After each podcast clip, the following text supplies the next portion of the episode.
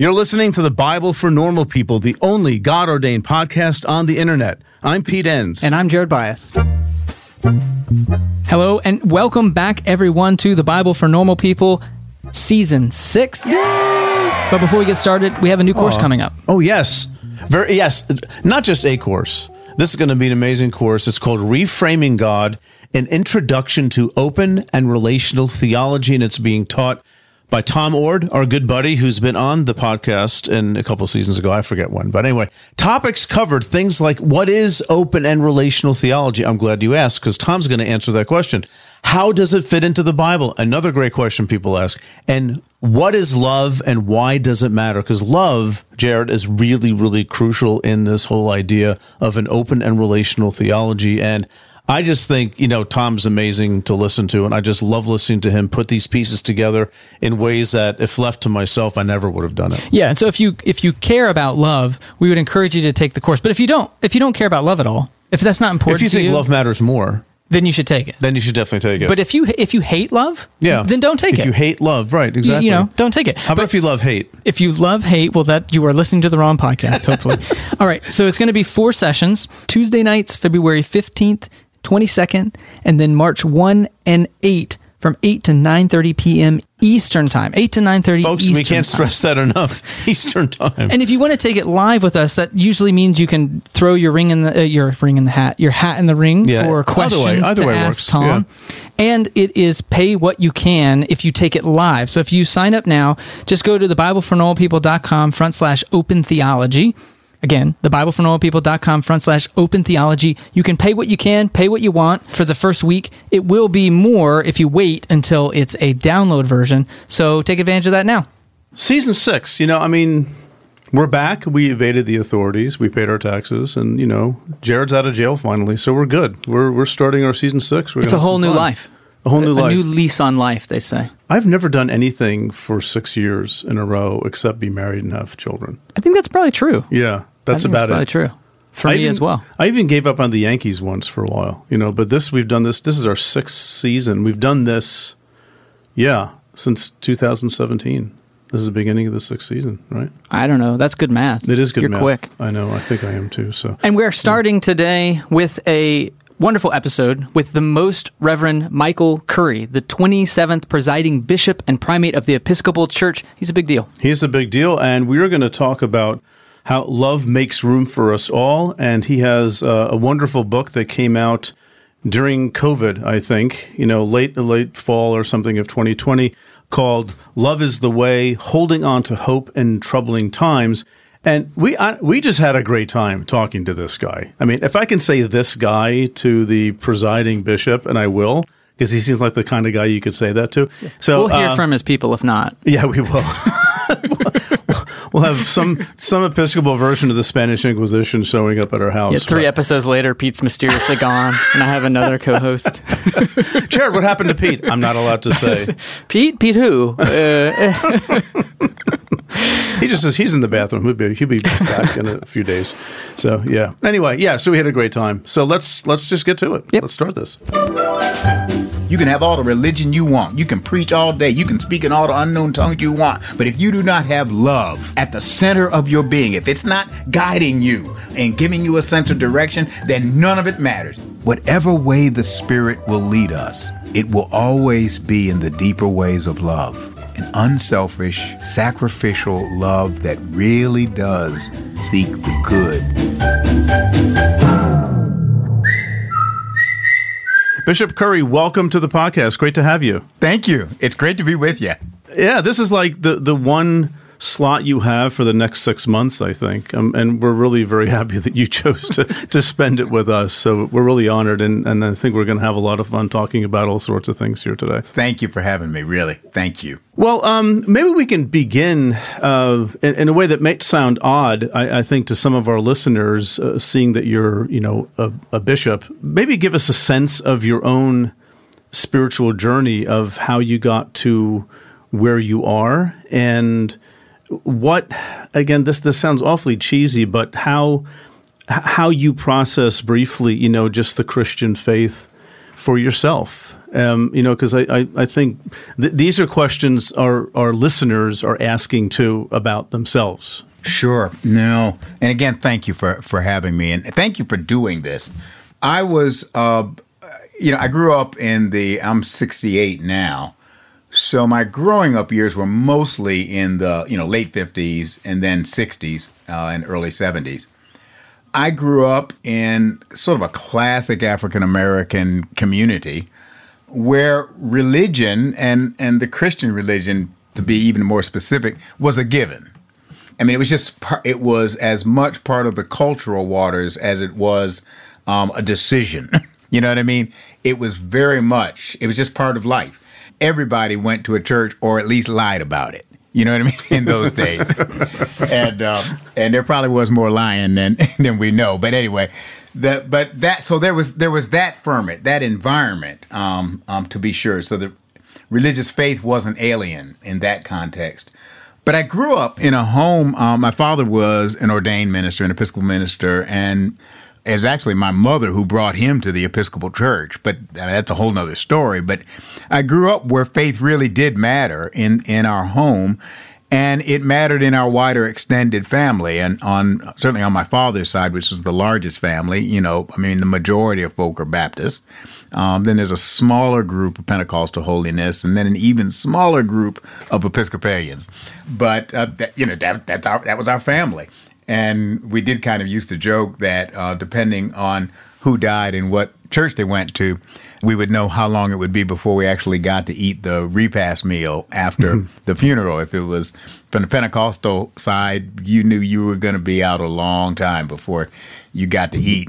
And the Baptist was not quite as long, a little bit shorter. And the Episcopalians, you know, you might actually get brunch.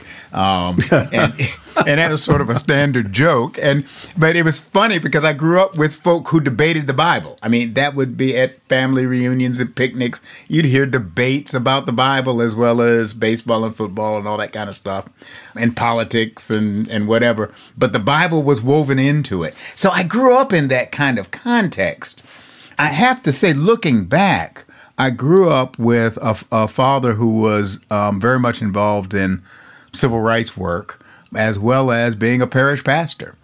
And so I saw a multiple dimensions of Christian faith. I grew up assuming that the teachings of Jesus actually had something to do with not only how we live our lives as individuals, but how we live our lives together as a human society, reflecting what we hope reflects God's beloved community, something of God's kingdom. And so, you know, growing up, remember daddy saying, you know, the Lord didn't put anybody on this earth to be under anybody's foot. You know, the Lord made us, uh, created us all in, in His image, which means we are all equally. Nobody has any more of the image than anybody else you know, I grew up with that that kind of thing. You know, they used to quote the thing in Acts: uh, "The Lord God made of one blood all the peoples of the earth for to dwell upon the face of the earth." It was from the old King James version of it. The, the newer versions are not quite as poetic, but the same message. Anyway, grew up with this notion of human equality and human dignity, and the commit and a commitment to work for that for all people, um, not just for for black folk, but for all people that was a religious commitment that grew out of our, our hearing and understanding of Scripture, of the Holy Scriptures, of the teachings of this faith, and of how Jesus lived and what he taught. And so I grew up with all that. Now, that doesn't mean Michael Curry really fully claimed that as his own, if you will. That took some years.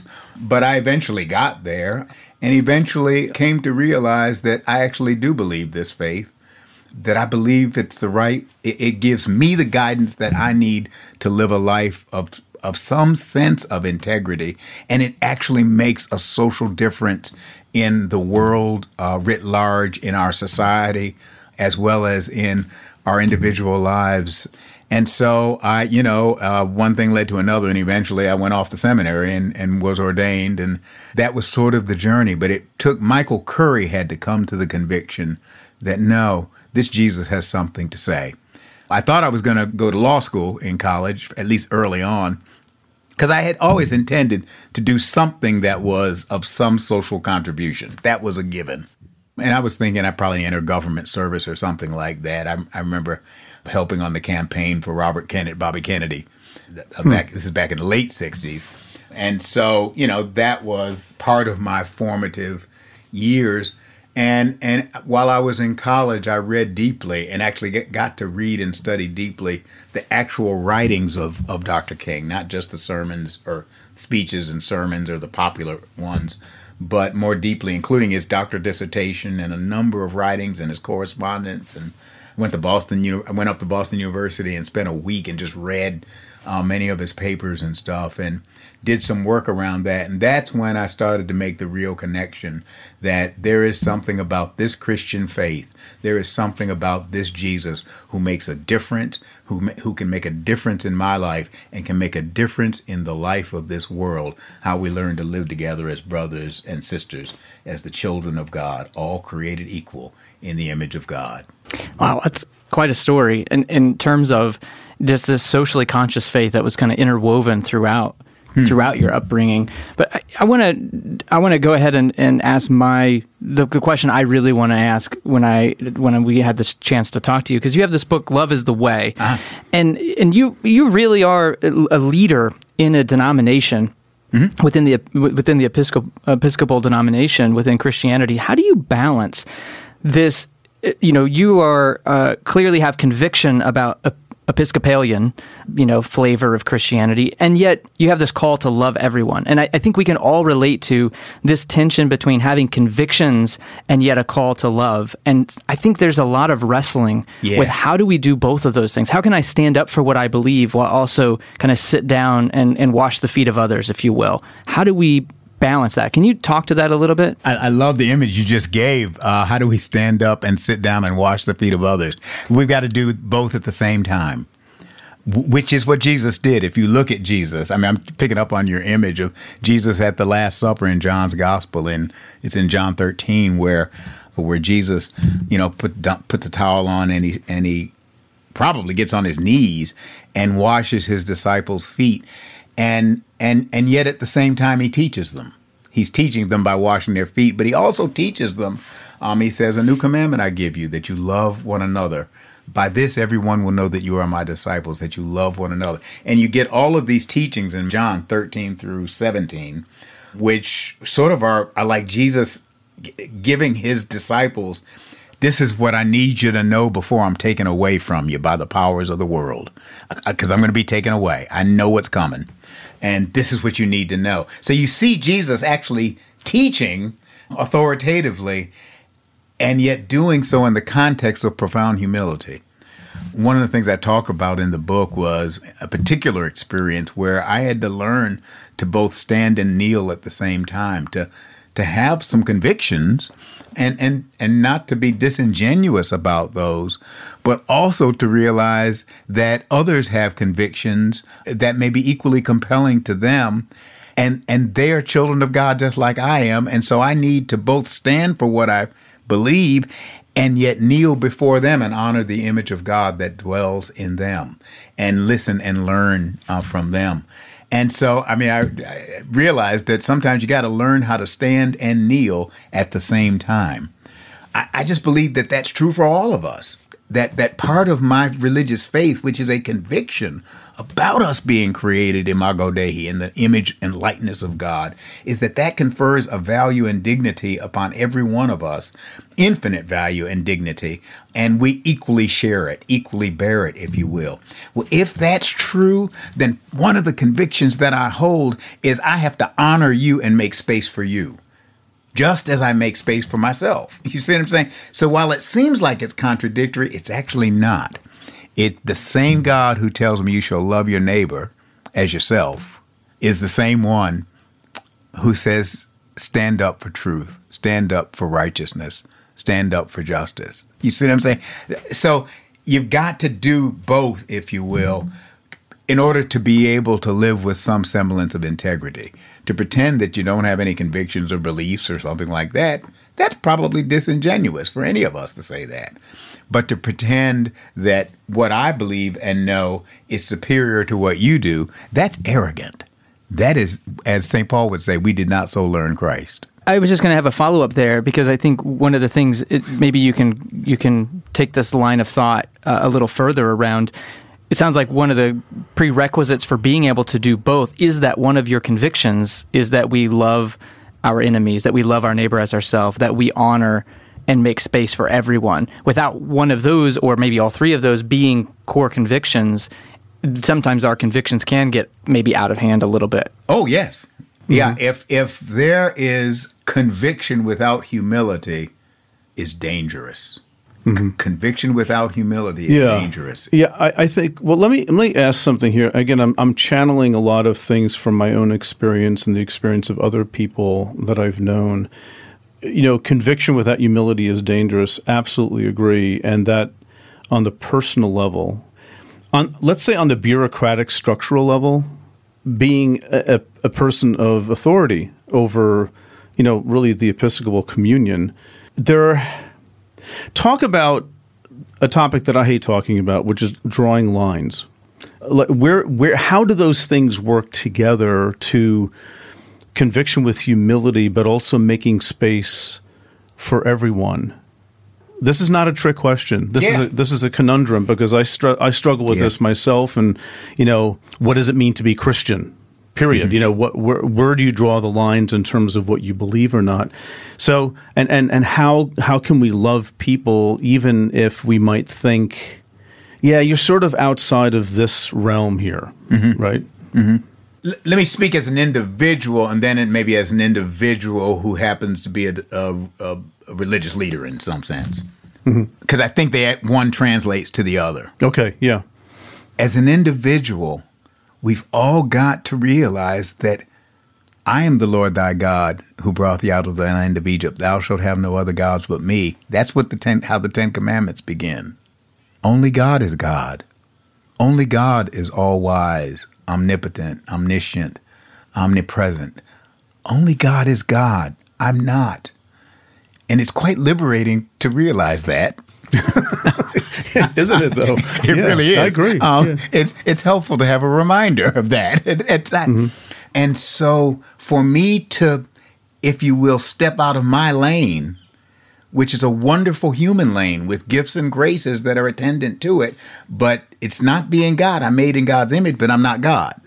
Mm-hmm. To learn to live in my lane, crowned a little bit lower than the angels, as the psalmist says, uh, but crowned by God there's a there's a liberation in that so that I don't have to pretend to dominate anyone else. I can simply be the Michael that God created me to be and be that with as much authenticity as I can discover or muster. And when I do that, then I don't have to dominate anyone. I, I stand as who I am and stand in relationship to others. Desmond Tutu and um, made popular uh, traditional teaching from Southern Africa uh, called Ubuntu, which kind of flips Descartes on his head. Nothing against poor Descartes, but remember Descartes is I think, therefore I am. Well, Ubuntu says uh, I am because we are that that the notion of individual solitary existence is a fiction. We we are all the result of networks of relationships and community and social realities. And when we intentionally seek to live that way, that creates a different way of being. It allows me, in one sense, to have a role of leadership, but a role of leadership that I hope is more a servant leadership and not one of domination and subjection or subjugating anyone else, which is p- consistent with what Jesus taught, you know, when he said he would be the greatest, must be the least um, of all. Um, when he talks about must be serve, whoever would be a leader must be a servant of all. Jesus was so consistent about that. I really think he's given us a model of leadership that is servant leadership, that is not leadership based on subjugation and domination and coercion and manipulation, but leadership that is based on seeking the greatest good. The, the, the, the, the highest degree of compassion and justice, the greatest reflection of love that is possible in human relationships and even in human organizations. Now I say you take that, and I got to tell you, I have to keep going back to Jesus and the Gospels every day to keep reminding me of this. because I forget it.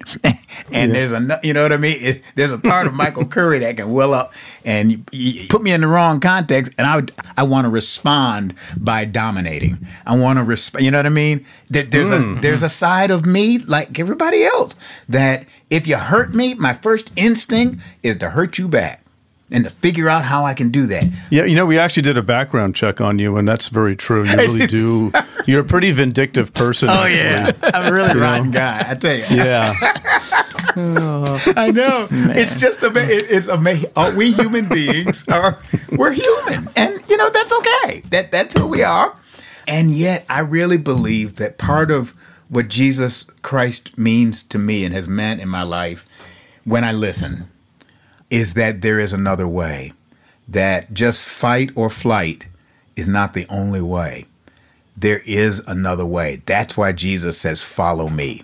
And and so I always every day I try to listen to read even if it's just one verse aside from whatever other devotions I'm doing, something in the gospels where I'm listening to Jesus. Mm-hmm. Listening to him because I need him to keep calling me because there are times when I don't want to follow. I want to fo- follow. I don't want to follow him.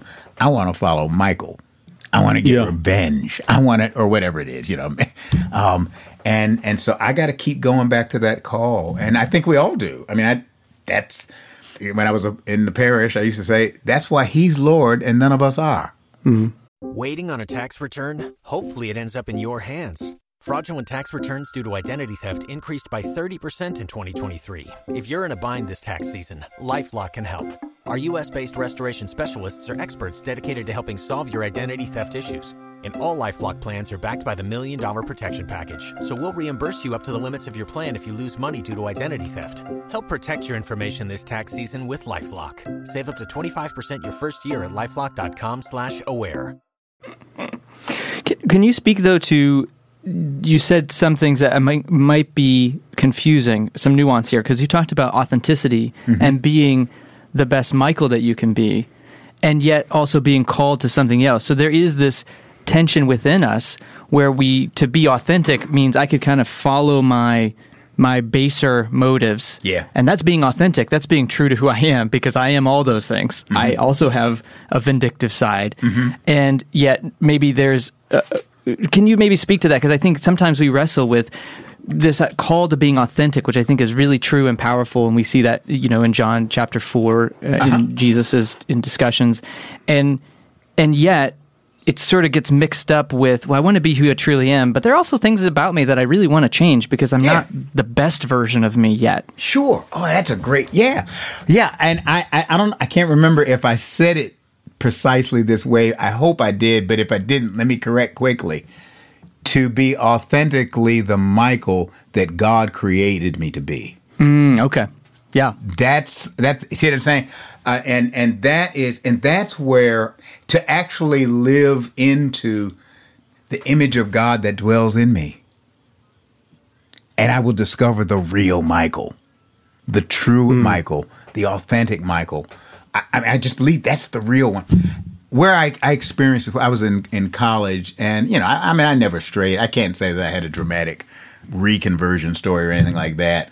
And you know, I didn't stray away dramatically, but you know, I went off to school and, and did what kids do in school and that kind of stuff. And a friend of mine, again, this was in the early '70s. Um, a friend of mine, well, OD didn't die, but um, d- did overdose on drugs, partying, and all that kind of stuff. And I remember, you know, we got him to the um, emergency room and all that kind of stuff, and he did. He was okay. Eventually, he was okay. But I remember going through that experience, and later in the night, lay down. And it did actually happen this way. I remember it was my grandmother, who was a profound spiritual influence on me. She popped up in my dream. And I don't know if she said it in the dream or I concluded it when I woke up. I'm not I, I can't remember. I can't discern which one it was. Except that I remember thinking we didn't raise you to be like this. Th- that that was a voice, if you will, calling me to my best self Yeah. not my base self, not you see what I'm saying? And and you know, I hadn't gone too far, but but I'd gone far enough. And and we didn't raise you um, to be this way. Now, I remember hearing that as a kid. that was a mantra. You know what I mean? It was now again, it was a means of parental control. I know, but also there was some wisdom embedded in it. We're raising you to be your best self, the best self that you can possibly be. Um, you know, and they didn't put it in theological terms or in they weren't using religious language. But when I think about what they were really getting at, and and that's what came back to me that night, which was part of my claiming Christian faith for myself. It was part of the journey. That was a, that was a call to be the Michael that God created Michael to be. Every one of us has a call to be the person that God created us to be. maybe uh, uh, what I'm hearing you say, I'll kind of translate it into into how I think about this is that the the call is to love, but the the shape of that love is unique. Yes. Or in other words, the the that of love is sort of this objective Christian truth, uh-huh. but the how of love is subjective. Yeah. It is unique to how we're built and our environment and our personality and our DNA. Mm-hmm. And so you can have this that's where the tension lies is the wisdom is navigating between the that of love that we're all called to mm-hmm. and our unique expression of that. That's wonderful. Yes. Preach, brother. Yeah, that that's it. yeah. Well, yeah. No, I think you're you're on the right. You're right because the rea- the nice thing about love is it is big. Daring to live, which I don't pretend to do all the time, but daring to live in the way of selfless love is the surest way to discover the real self because it makes room and space for others to be, which includes you. And a, a good example, I just did a wedding a couple weeks ago of my niece. Married a, she married a very nice guy, and and I was thinking about it. I didn't. Well, actually, I, I may have said it in the in the wedding homily. I can't remember if I did or not. But but um, when you think about 1 Corinthians 13, where you know Paul's talking about love and all of that kind of stuff, you know, uh, though I speak with the tongues of men and of angels and have not love, I am a noisy gong, a clanging cymbal. You know, and, and you know, it's read at, read at weddings a lot and that kind of thing. One of the things that I'm aware of, and I know I'm talking to uh, biblical scholars, but one of the things it took me a while to realize dramatically is Paul didn't write that thinking about a wedding. he wrote it to a church that was destroying itself by factions and divisions that were ego uh, centered, that were centered on self centeredness. Uh, I belong to Paul. I belong to Cephas. I belong to Apollo. You know, um, I mean, I love that thing at the beginning of the of the letter where he says, "It has been reported to me by Chloe's people." The joke- I just, I just love that. One, Who was one Chloe? faction told me that there are factions here. Yeah, I said, "Wow, this is incredible." Oh, Paul. You know, Paul, Paul, Paul. And, and I can't wait to meet Chloe in heaven because I, I, I- there's a Chloe in every church. There's a Chloe in every group. There's a Chloe in every eh, who knows everybody's business. Yeah, I feel I feel bad for the Chloe. It reminds me of my kids when one of my kids come and tell on the other ones, and then they get in trouble just the same. Oh yeah, they do. it's true. And so Paul saw this community tearing itself apart by these profound divisions that have their origin on this this self-centered, sometimes righteousness um, that sees me as the center of the universe and you and everybody else who's not part of my world as on the periphery. That is a, a formula. Uh, Dr. King called it the reverse Copernican revolution. Instead of the sun being the center of the universe, I am. you know, mm-hmm. and that that is the most destructive. That is the prideful hubris that ancient Christian writers used to talk about as the root of all sin. And it will destroy families, it will destroy communities, God help us, it will destroy nations. And that self centeredness, that unenlightened self centeredness, left untethered, could destroy part of God's very creation, this earth where we live by human selfishness that will not care and do what we need to care for this creation. I mean, you see, you see get? So Paul sees that going on, and he says, "Uh-uh, gang, y'all got listen to me. There is a way out of this. Jesus taught us a way out of this. Though I speak with the tongues of men and of angels, you can have all the religion you want. You can preach all day. You can speak in all the unknown tongues you want. But if you do not have love at the center of your being, if it is not at the center of your gravity, at center of gravity in your life, that it is, if it's not guiding you and giving you a sense of direction, then none of it matters. It doesn't matter how holy and sanctimonious it sounds. It doesn't. It's like Duke Ellington used to sing in that song. It don't mean a thing if it ain't got that swing.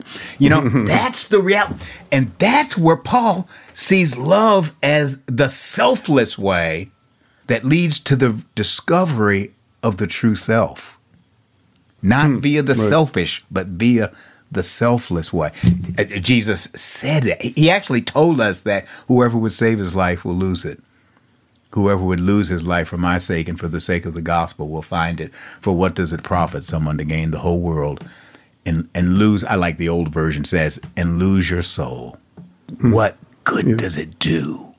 Well, you know, um, speaking of love, uh, there are uh, parts of the Bible that don't sound very loving. And how how because this is a question that Yeah. comes up all the time. Like, you know, people tell me to read my Bible, and I'm reading it, and you know, you'll grow, you'll get to know God, and by chapter six, everybody dies Yeah. because God's had it. The, the, God's patience is run out by chapter six of the book of Genesis. So, how how how do you sort of navigate the portrayals of God that seem vindictive, retributive, violent? Uh, you know, whether it's violence that He allows or violence that God causes or things like that. How how do you process that, or maybe help other people to process those passages? You know, uh, I, I don't mean this to sound glib at all, but but I do it using the model of Jacob and Jesus. Okay. If you remember Jacob from Genesis, you remember he wrestles with the angel at night. He falls asleep. He's done. He's done wrong to his family. Um, as I say, he duped his daddy, um, stole from his brother, did it at the behest of his mother. I said, "This is all." I said, and so uh, let, let's keep be serious about families, even in the Bible. Families are families, and I mean, he he has done some dirt, right? And he's he he's wrestling. His conscience is bite is biting him. It's biting him back, and he's wrestling. And he wrestles with the angel all night long. Remember, and then the angel changes his name to um, Israel in the morning. I mean, after the wrestling. But he wrestles and won't let the angel go until he gets his blessing. He's got to get blessed. I believe that you got to wrestle with Scripture. Wrestle with it to find what's the blessing. What's the blessing for me? What's the what's the message? What's the word through the words that that helps me as the as the psalmist said, set me upon a rock that is higher than I. That that that that lifts me up to higher and noble nobler living.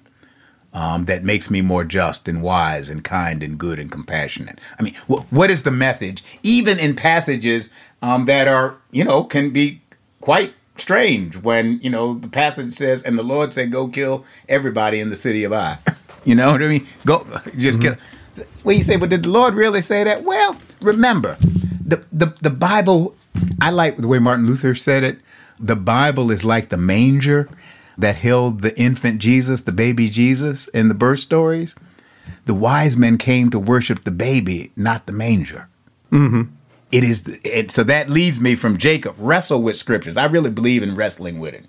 I, I just think that's a lifelong journey, and it's a good journey done in community with other people. Because by myself, I, I can't figure this out. I mean, together we have a better chance of discerning the spirit. Wherever two or three are gathered together, there I am in the midst of them. So, so you got that. You got to wrestle with it. That's that's what I mean by the Jacob thing. I could go on with that, but wrestle with it with them and find the blessing. What's the message that turns my life into a blessing in this world instead of a curse? Look for that. But the second thing is Jesus, and and that's where uh, again picking up on Luther saying, the wise men came not to worship the manger, not to worship the Bible, but to but to hear and respond and obey the word that can, is conveyed through the words. And and you know, if you look in the New Testament, you have all these passages that you know, First John that speaks of the coming of Jesus into the world, and the Word became flesh. That that that in Jesus we see and hear and experience and meet the eternal word of God that becomes human flesh and dwells among us, full of grace and truth. That, you know, Colossians says that in him the invisible God has become visible. Um, Hebrews at the very beginning, I love the, in the King James, it says, in many and diverse ways God spoke of old by the prophets, mm-hmm. but in these last days he has spoken to us by a son. Um, that in Jesus we have the, the, we, I don't I can't remember who the theologian was who said it, but in Jesus we've got the human face of God. You want to know what God is like, look at Jesus. You want to know what his heart is like, look at Jesus. That Jesus really is, we really are seeing what God looks like, God's teachings, God's hopes and dreams um, for us, for human for human life, for his creation. And so Jesus, if you will, for me becomes the standard and the norm by which I discern what sounds like it is the Word of God and not just the words of human beings who told the stories and the and the poetry and and and and remembered the histories and all that kind of stuff. Those were human words done by human beings who were inspired, but they were human. It's just like a sermon on a Sunday morning. Um, there are parts of that sermon that's Michael Curry. Mm-hmm and that ain't gonna save you. but hopefully, through those that very human fragile thing, uh, there there something beyond Michael Curry speaks. Yeah, and we pray that that is the word of the Lord. I, that that word, the norm for me of what that word looks like, is Jesus the Jesus, yeah. especially that we find in the Gospels. And I used to tell, you know, when I was a parish pastor and we were doing Bible studies, I used to say to folk all the time, I said, look, if I was Jewish, I would have a different way of handling various passages in Scripture. Um, but but I'm a Christian, so I, I come at it from a Jesus perspective. And and for me, in many respects, Jesus is my rabbi. He's mm-hmm. my guide and my teacher for understanding what, in very human words, may look like and actually be a word from on high, the Word mm-hmm. of God. Well, th- one thing that you said that to me summarizes a lot of this is wrestling with Scripture in order to discern the Spirit. Yes. Which is different from, you know, Jared, what we have you know heard for for much of our lives you wrestle with scripture to discern what scripture is saying. No. and th- those two things I, I know this is hard for some people to hear but those two things are not the same thing. No. Right? So you wrestle with scripture and we have a hermeneutical theological center which is not simply the story of jacob wrestling with the angel Mm-hmm. It's the gospel. It's Jesus, which itself is a little bit complicated because you got four gospels, sure, and you got Paul, and they're not always talking about the same thing, but uh, that's that's part of the wrestling too. Is yeah. wrestling with how how Jesus functions as uh, the norming norm, if that's a good way of putting uh-huh. it. That what what you know gives us the uh, the the impetus to be innovative, to be creative, to listen to our instincts sometimes about how to discern the spirit in some of those more difficult passages that don't seem to on the surface they don't conform at all really yes. with with some of the other parts of it so so we have a bible within a bible yes yeah, yeah. don't we all yeah, yeah. we do there's there's there's a word in the words. You know, a Bible within the Bible. It's almost as though you know in the Book of Revelation. Remember in the first three first couple of chapters, the letters to the seven churches. In them, the that when you get to the end of each letter, or near the end of each letter, it says, uh, "Hear what the Spirit saith to the churches," or to the church, something like that. I, one way to read the Bible is always to ask, here, what is the Spirit saying to the church? Mm-hmm. You see what I mean? To, to push beyond, go deep. Uh, I mean, I mean, dig deep. I mean, this. Don't just swim on the surface of the scriptures. Go deep. Dwell in the. Look for the deep things of God. Mm-hmm. Look for the face of of of Jesus. I'm talking about. Look for the face of the Word in the words that mm-hmm. might well apply to my life, our life, and our life as our So, life. so not, not to put words in your mouth, Bishop Curry, but would you also would you say dig deep in beneath the surface, yes, which is part of the history of Christian interpretation of the Bible? They're, they're forever digging beneath the surface, and Yeah. that's that was they figured that out like a long. Paul figured that out. Yeah. you got to dig beneath the surface. You can't just stay in the surface, but also maybe digging deep into what's happening around us. Yes, and maybe even what the spirit is doing there already and trying to bring that deep dive into scripture and that deep dive into our human context to bring that into some sort of conversation some sort of dialog mm-hmm. I love those stories of the resurrection where Jesus is he's a, he's alive and he appears to, to some of his followers and they don't recognize. You know, Mary Magdalene and doesn't recognize him in the garden initially. Um, the the the disciples on the Emmaus road um, in Luke's uh, gospel, they're walking with him on the road. They don't recognize him until he breaks bread with them. That that there's something about the risen Lord, his reality. I mean, I believe Jesus really rose was raised from the dead. That's not the question. The question is, I can't always see the risen presence, the living presence of God um, in the world that I'm living right now. But sometimes, if sometimes the scriptures can help me to open my eyes to actually see where the risen Lord actually has already gone before us and already is, and I just didn't recognize. You, you know, there's, it, I think it's in Matthew's version of the resurrection story where the women get to the tomb on Easter morning and, and it's empty, and the angel or the angelic being, you know, says, Why seek you living among the dead? He's not here, he's risen. And then the angel says, He has gone ahead of you to Galilee. There you will find him. God, Jesus, the Lord, He's always going ahead of us. Mm-hmm. He's gone. he's he's out Star Trek, Star Trek. Not just where no man has gone before. He's gone ahead of that. He is he is gone uh, going ahead of us, and and there we'll find him. Go where the risen Lord um, actually is, and discover him. You know, as you did it to the least of these who are my members of my family, you've done it unto me. There, he's gone ahead. He's gone there. You know, you could go on and on with this, and that is the amazing discovery that God is not finished with us yet.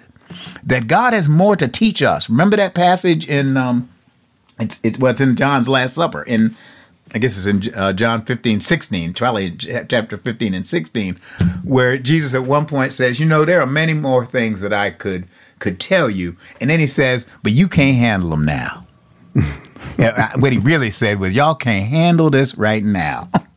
Uh, but the spirit of truth, when the spirit comes, when the counselor comes, when the advocate comes, uh, the Father's going to send some somebody to guide you. When the spirit comes, he will lead you into all truth.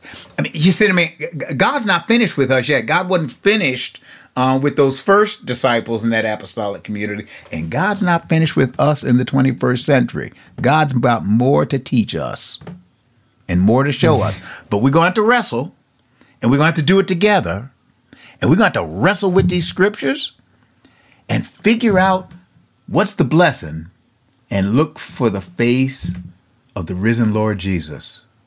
And when we see it, it very well may be him. And that reminds me of even there's something even maybe more blasphemous in our modern context that Jesus says in that. It says, "You will do even greater things than I have." That's right. And so, re- even wrestling with that, what does it mean to to even go beyond some of those things that we see and believe that the Spirit of God is at work and is going ahead of us and before us? So, in kind of in that spirit, as we wrap up our time, is there something you would want to leave our listeners with to end? i- And especially people who really have been convinced that love is the way. Yeah. That the Christian faith, if it rests on anything, it rests on this principle of love that we see through Jesus Yes. but they're still f- trying to reorient and reconstruct and, and figure out what to let go of maybe some of the baggage of the religious tradition they grew up with where maybe love wasn't the center Yeah. and you know they're, they're kind of trying to find this anchor point what would be some words of wisdom that you might want to leave with listeners You know, it, it does with with it would be true with anything, any experience of our past. Um, there was good and there was bad, and that's true with anything. I mean, that's true with anything. Uh, anything human, anything that anything that humans have to do with, that's going to be the case. There's going to be some good. There's going to be some not so good. And that's just the way it is. And it's sometimes helpful to ask, what what was not for me, or at least not for me now, and at this point in my life, that I can let go of, and what was good for me that's worth holding on to. And that's not to say anything is all, it's not to put it down, it's just to say what's worth holding on to. What actually may well reflect um, things eternal, things that are not time bound. And, and what was something that maybe it served a purpose at the time, but I can let it go now. Uh, because I'm I'm moving on to Galilee where the risen Lord is. You see to me, the early Christians had to do that. They had to decide do you know do we continue to worship in the temple um, you know, uh, uh, on the Sabbath, um, do, you know, even the early church wrestled with what do, what's our worship pattern? Is it do we worship in the temple, continue to worship in the temple? Well, once they were past Jerusalem, that became problematic anyway. I mean, out of Jerusalem, that became problematic anyway, and so they had to, eventually they most evolved toward worshiping on the first day of, of the week, the day of the resurrection. That eventually became the day of worship, uh, at least for most communities. Um, but they had to make a decision. They had to make a decision. Is this a movement? Is this Jesus movement just for those of us who are born Jewish or who convert to Judaism? Um, or is it possible that the, you see what I'm saying? They had to decide what do we retain? What have we learned um, from our tradition um, as, as Jews um, that we must keep? And what must we translate into a new way? What do we let go? That's what Paul does. I mean, Paul is the consummate. Without Paul, Christianity would have died. I'm convinced. Mm-hmm. There had to be a Paul or somebody like him. Um, I, am not sure it would have been a fun person to be around, but that's a whole other issue. Uh, but but you needed somebody who could actually say, who who knew the law and loved the law, if you will and was able to say this is something um, that we must carry with us. We, maybe we need to reinterpret it for a new context, but we must carry it with us. And this is something that that we need to let go. Eventually, he said that about the actual act of circumcision. I mean, I have jokingly, I jokingly used to say, you know, uh, I don't think Christianity would have gone very far if Paul hadn't really made the case um, that circumcision really must be circumcision of the heart, not necessarily of the foreskin.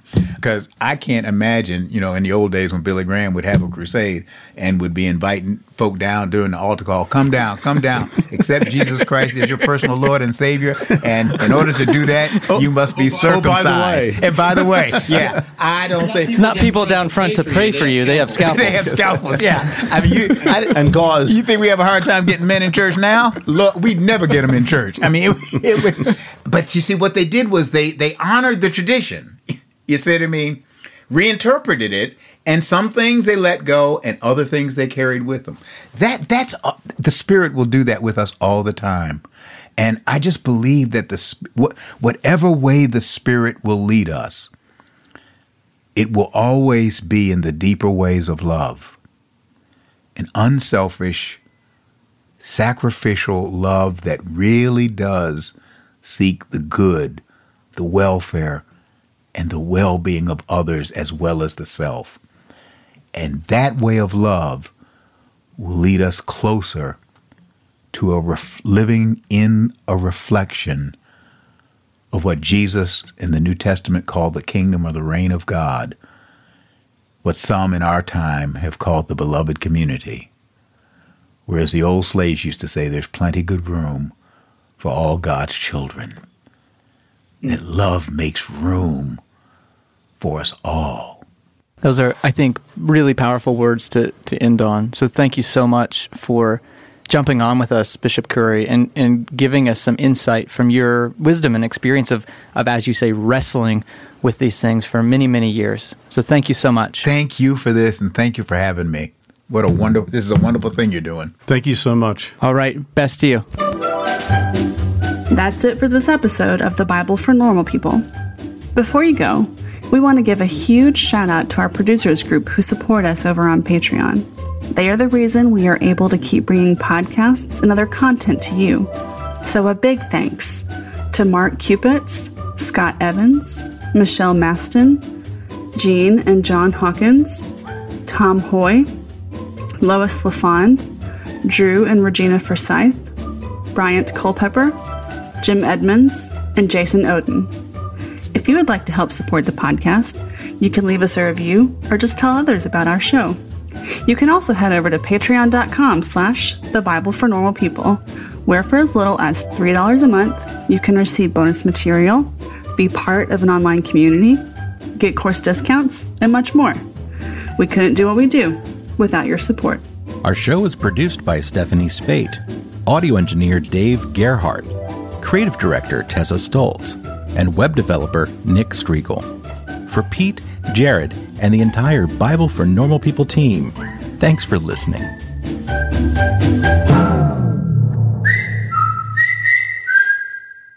Do we want to say when they check us out on Twitter? Because by this time, will something be up? It's already all up. What's there? I don't know. Stephanie's been putting random stuff Okay, I don't for even want to even think about what's there. So I'm going to go look at it later. So, okay. Purchase new wiper blades from O'Reilly Auto Parts today and we'll install them for free. See better and drive safer with O'Reilly Auto Parts. oh, oh, oh O'Reilly Auto Parts.